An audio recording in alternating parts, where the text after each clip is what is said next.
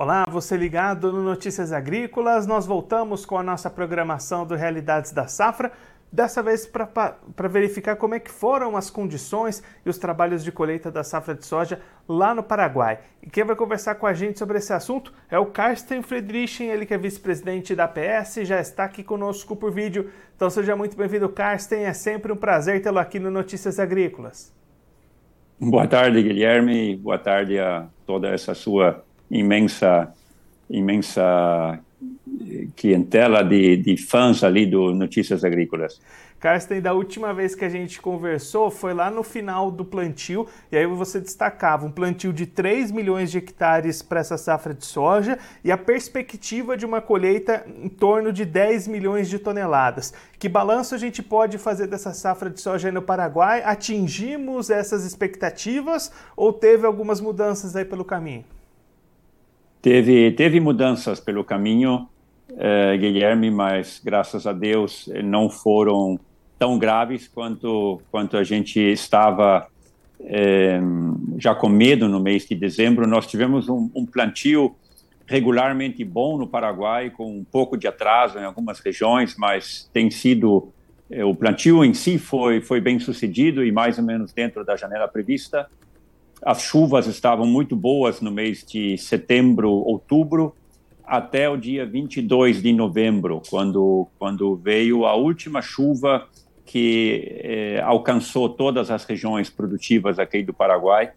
Do dia 22 de novembro em adiante, todo mês de dezembro foram somente pancadas eh, isoladas que não atingiram mais todas as regiões. Então, houve uma preocupação muito grande durante o mês de, de dezembro e o, a, o início da colheita no mês de janeiro de 2023 começou com resultados eh, muito abaixo do previsto. As primeiras parcelas estavam numa média de mil quilos por hectare, 1.500 quilos por hectare, até duas toneladas por hectare, mas muito abaixo daquilo que, que era a perspectiva e, a, e o esperado. Só que depois, dia 2 de janeiro, as chuvas voltaram a cair de uma maneira mais eh, geral e, e, e, chegaram praticamente a todas as regiões. E daí as, os resultados de, de colheita em, em fevereiro e agora em março foram muito melhores. E assim o Paraguai conseguiu fechar uma média de produção aí de aproximadamente 3 mil quilos por hectare, 3.200 quilos por hectare, onde alguns, obviamente, tiveram resultados inferiores e outros é, uma safra praticamente plena de, de mais de 3.800 quilos de média, mas a, a média nacional ficou na casa de aproximadamente 3,2 toneladas é, por hectare. E aí, Carsten, quando a gente olha para comercialização, como é que o produtor paraguaio tem encontrado o mercado até este momento? As vendas avançaram, o pessoal está segurando esses volumes. Como é que tem andado essas vendas até aqui? A comercialização está muito adiantada. É, nós aqui no mercado local tivemos a opção de venda é, já no ano passado, setembro, é, outubro, lá por perto de 500 dólares a tonelada que já eram preços considerados muito bons. Muitos produtores acabaram vendendo e durante a safra, é, no mês de janeiro, fevereiro, o preço até que melhorou um pouco ainda, é, podendo o produtor vender acima de 510, 520 dólares por tonelada. É, a grande maioria, acredito eu, está está vendido, está sendo entregue agora nos, nos portos. os rios Paraná e Paraguai estão com uma boa uma boa é, uma boa condição de navegação para as barcaças que levam esse soja para os portos da Argentina e do Uruguai. Então a comercialização está muito avançada e eu acredito que resta pouco soja a ser comercializado e existe ainda um volume importante a ser entregue, mas isso é uma questão da logística que vai se encarregar nos próximos três meses a quatro meses a, a exportar esse soja para os mercados eh, internacionais.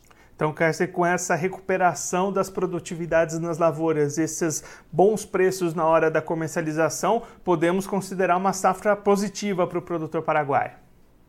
É uma safra positiva, principalmente em vista a, a um rendimento regular e um preço acima da, da média. Então, eh, veio em boa hora, porque o ano passado foi o pior ano da, da história produtiva do, do Paraguai, com, com, um rendimento muito baixo, né? muito, muito abaixo de uma tonelada por hectare de média. Então, é um ano bom para recuperar o, o, fôlego e, sobretudo, recuperar também a, a esperança do, de um futuro melhor.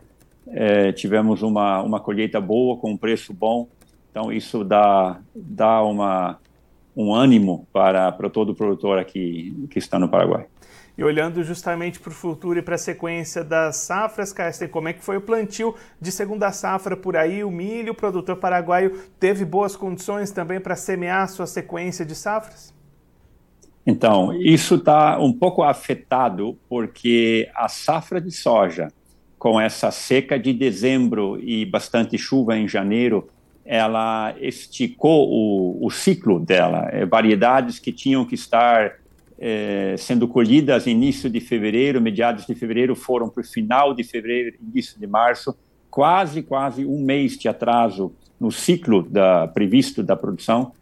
Então, o Paraguai plantou uma superfície importante de milho safrinha, é, porém um pouco fora da época. Nós temos lá aproximadamente 800 mil hectares de milho safrinha, que foram eh, semeados, mas eles estão é, fora do período ideal, o que significa um risco de perda geada. Nós temos agora é, uma época de, de, de, ainda intenso calor, as geadas podem começar a vir a partir de maio, e se houver uma geada cedo, nós podemos ter é, perda de produtividade de milho por causa de geada, porque estamos escapamos praticamente um mês da janela ideal, que seria não plantar milho após o dia 15 de fevereiro, e nós eh, avançamos nessa data. Foi semeado trigo até mediados de março. Carsten, muito obrigado pela sua participação, por ajudar a gente a fazer esse balanço da safra aí do Paraguai. Se você quiser deixar mais algum recado ou destacar mais algum ponto para quem está acompanhando a gente, pode ficar à vontade. Bom, a gente sempre curte muito as informações aqui o Paraguai inteiro. Acho que o canal Rural tem uma audiência muito grande, é, porque muitas pessoas aqui são bilíngues, né, falam e entendem muito bem o português. Então é um canal muito interessante da nossa região é, como um todo. Né, eu acho que o nosso negócio está entreligado com, com o Brasil, com a Argentina de uma forma muito direta e muito intensa. Então é bom para a gente poder se informar com as informações do canal e, e também essa troca de informações, acho que para vocês é importante. Então é uma satisfação participar e, e parabéns pelo trabalho aí. Castanha, mais uma vez, muito obrigado. A gente deixa aqui o convite para você voltar mais vezes e a gente acompanhar como é que vai ser essa safra de milho por aí. Um abraço, até a próxima.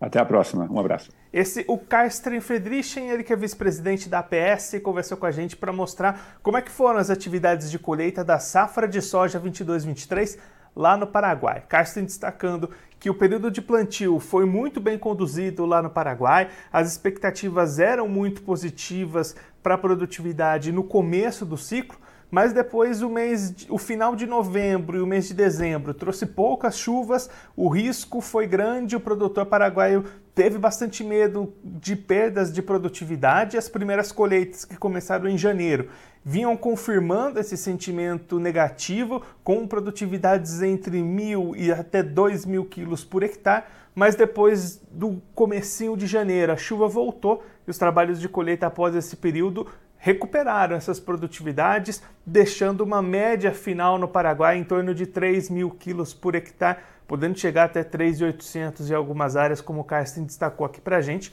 Uma safra positiva, então, para o produtor paraguaio do lado da produtividade. Agora, do lado da comercialização, também um sentimento positivo para o produtor do Paraguai, que encontrou boas condições de negociação. Carsten destacando preços ao redor dos 500 dólares por tonelada lá atrás, em setembro, outubro do ano passado, em momentos de colheita, entre janeiro e fevereiro, chegando até 510, 520 dólares por tonelada. Então, aliando essas produtividades dentro das médias e preços de venda acima das médias dos últimos anos, safra positiva para o produtor paraguaio nessa temporada da soja 22-23.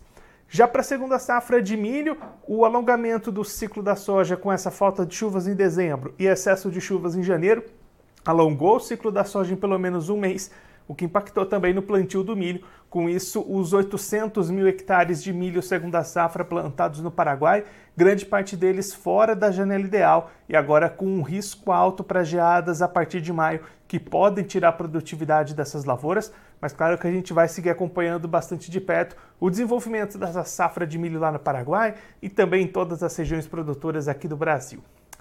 Agora eu vou ficando por aqui, mas você aproveite para se inscrever no canal do Notícias Agrícolas no YouTube. Por lá você pode acompanhar os nossos vídeos, as nossas entrevistas. Também deixe o seu like, mande a sua pergunta, o seu comentário. Interaja conosco e com a nossa programação. Você também pode clicar no sininho Assim você ativa as notificações e fica sabendo de todas as novidades do Notícias Agrícolas. Eu vou ficando por aqui, mas você continue ligado que daqui a pouquinho a nossa programação está de volta.